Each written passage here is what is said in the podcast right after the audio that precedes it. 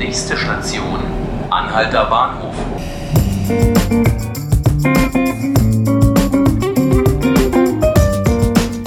Herzlich willkommen, liebe Zuhörerinnen und Zuhörer, zu 5 Minuten Berlin, dem Tagesspiegel Podcast. Bei mir ist heute Sabine Beikler. Sie kümmert sich in der Berlin-Redaktion insbesondere um die Landespolitik. Hallo Sabine. Hallo Christian. Wir wollen heute über unseren Lieblingsflughafen reden, über den sogenannten Flughafen, den BER. Es gibt in Berlin jetzt eine Debatte, einen zweiten Untersuchungsausschuss äh, im Abgeordnetenhaus zu installieren. Morgen wird das Thema im mhm. Parlament mhm. sein. Sabine, du begleitest dieses Thema mhm. auch schon mhm. sehr, sehr lange. Mhm. Ähm, wie ist deine Einschätzung? Ist ein zweiter Untersuchungsausschuss sinnvoll? Also die CDU und die FDP haben einen Antrag gestellt auf Einsetzung eines erneuten äh, Untersuchungsausschusses für den BER, äh, der morgen, wie du ja auch gesagt hast, schon im Parlament debattiert wird und der wird natürlich auch kontrovers debattiert, denn man muss dazu sagen, ein Untersuchungsausschuss darf nur retrospektiv und inhaltlich abgeschlossene Themen behandeln. Hm. FDP und CDU haben aber durchaus aktuelle Fragen. Zum Beispiel wollen sie wissen, wie der Stand der Technik derzeit ist. Oder äh, zu, dem, zu den aktuellen Kosten. Natürlich. Das ist der ganz wesentliche Punkt überhaupt in dem Untersuchungsausschuss. Und äh, die Opposition äh, sagt, wir können darüber hinaus natürlich noch Fragen stellen, wer damals die ganzen Verantwortlichkeiten gehabt hat. Also sprich, wer ist für diese ganze Kostenexplosion verantwortlich zu machen. Da ist der Untersuchungsausschuss ein recht scharfes Schwert, denn die Zeugen, die geladen werden, müssen auch erscheinen und müssen aussagen und gegebenenfalls unter Eid aus, auch aussagen. Also insofern könnte schon noch mal die eine oder andere Zahl, die man momentan einfach noch nicht genau ähm, weiter ausführen kann, nochmal Thema werden im Untersuchungsausschuss. Mhm. Also so viel abgeschlossen mhm. ist ja irgendwie bei diesem BER noch nicht, ja, äh, zumindest so in der allgemeinen Wahrnehmung. Mhm. Was sind denn äh, sozusagen deiner Meinung nach wirklich die Knackpunkte? Also ist da, du hast schon gesagt, das Geld spielt eine Rolle. Ähm, jetzt ist das Ding ja aber noch nicht fertig. Also das heißt, es werden ja weitere Kosten kommen. Mhm. Kann man das denn in so einem Untersuchungsausschuss wirklich beurteilen? Kann man irgendwie schon sagen, also für eine Kostensteigerung ist XY verantwortlich?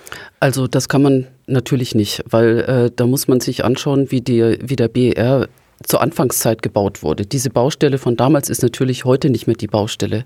Es wird wahnsinnig viel jetzt äh, erneuert, es wird nachgebessert. Es sind also vier wesentliche Prüf prüfrelevante Anlagen, unter anderem die Sprinkleranlagen, die Brandmeldeanlagen und, und, und. Und da kann man dann vielleicht im Rahmen eines Untersuchungsausschusses schon nochmal belegen, wer damals überhaupt verantwortlich war, dass diese Kosten so explodiert sind. Wir haben ja bis 2020 äh, ein Kostenvolumen von circa 6,6 Milliarden Euro. Das ist bis 2020 ausfinanziert. Aber wie geht es dann weiter? Wir müssen ja ausbauen, beziehungsweise der BER muss ausgebaut werden. Wir haben, wir haben ja schon den Masterplan vorgestellt und der werden auch noch mal weit über zwei Milliarden Euro fällig. Und im Untersuchungsausschuss selber kann man auch natürlich mit den ehemals Verantwortlichen sprechen, aus der Wirtschaft, den Gewerken und selbstverständlich auch aus der Politik. Mhm. Jetzt hatten wir natürlich auch im ersten Untersuchungsausschuss mhm. schon das Thema Verantwortlichkeiten. Aber man hat so das Gefühl, viel resultiert ja nicht daraus. Kann das diesmal anders werden? Man kann eigentlich hoffen, wenn man tatsächlich einen BER-Untersuchungsausschuss äh, einrichtet, der jetzt noch den, äh, die Planungen oder die Bauten, sagen wir mal, die nächsten eineinhalb Jahre begleitet, dass man dann natürlich den aktuellen Zustand auch gleich mitbekommt. Weil es ist ja so, wir haben jetzt Rot-Rot-Grün, es war aber schon mal Rot-Schwarz, also ganz verschiedene Legislaturperioden mit den unterschiedlichsten äh, politischen Verantwortlichen. Und jetzt natürlich auch auf Bundesebene ist es auch spannend, wie es weitergeht. Wir haben jetzt Rot-Schwarz und das wird sich dann auch zeigen, wie, wie es weitergeht, äh, auch auf, auf Seiten der Gesellschafter. Immerhin, es sind ja drei, Bund, Berlin und Brandenburg. Mhm. Wie ist denn dein Eindruck? Kann das Thema BER denn auch Rot-Rot-Grün hier in Berlin noch richtig gefährlich werden? Ist das ein brisantes Thema innerhalb der Koalition? Es ist immer ein brisantes Thema der BER, denn äh, wir haben ja nun diverse Eröffnungstermine schon genannt bekommen und die wurden dann wieder abgesagt. Und jetzt nun hat der Flughafenchef sich auf Herbst 2020 fokussiert. Auch der Aufsichtsratschef Brett Schneider hat das auch nochmal in, in der vergangenen Woche in einem Ausschuss bekräftigt. Es bleibt dabei, Oktober 2020 wichtig. Und natürlich hat Rot-Rot-Grün ein großes Interesse daran, dass der BER dann fertig ist, denn 2021 wird gewählt. Und zwar in Berlin und auch auf Bundesebene. Mhm, interessant. Die letzte Frage kann ich dir nicht ersparen. Mhm. Wird das Ding denn nun 2020 eröffnet? Was ist dein Eindruck? Also früher hätte ich gesagt, das wird eröffnet. Ich bin, sagen wir mal so, verhalten optimistisch, dass der BER 2020 öffnet. Aber was genau ist, weiß man nicht. Das stimmt.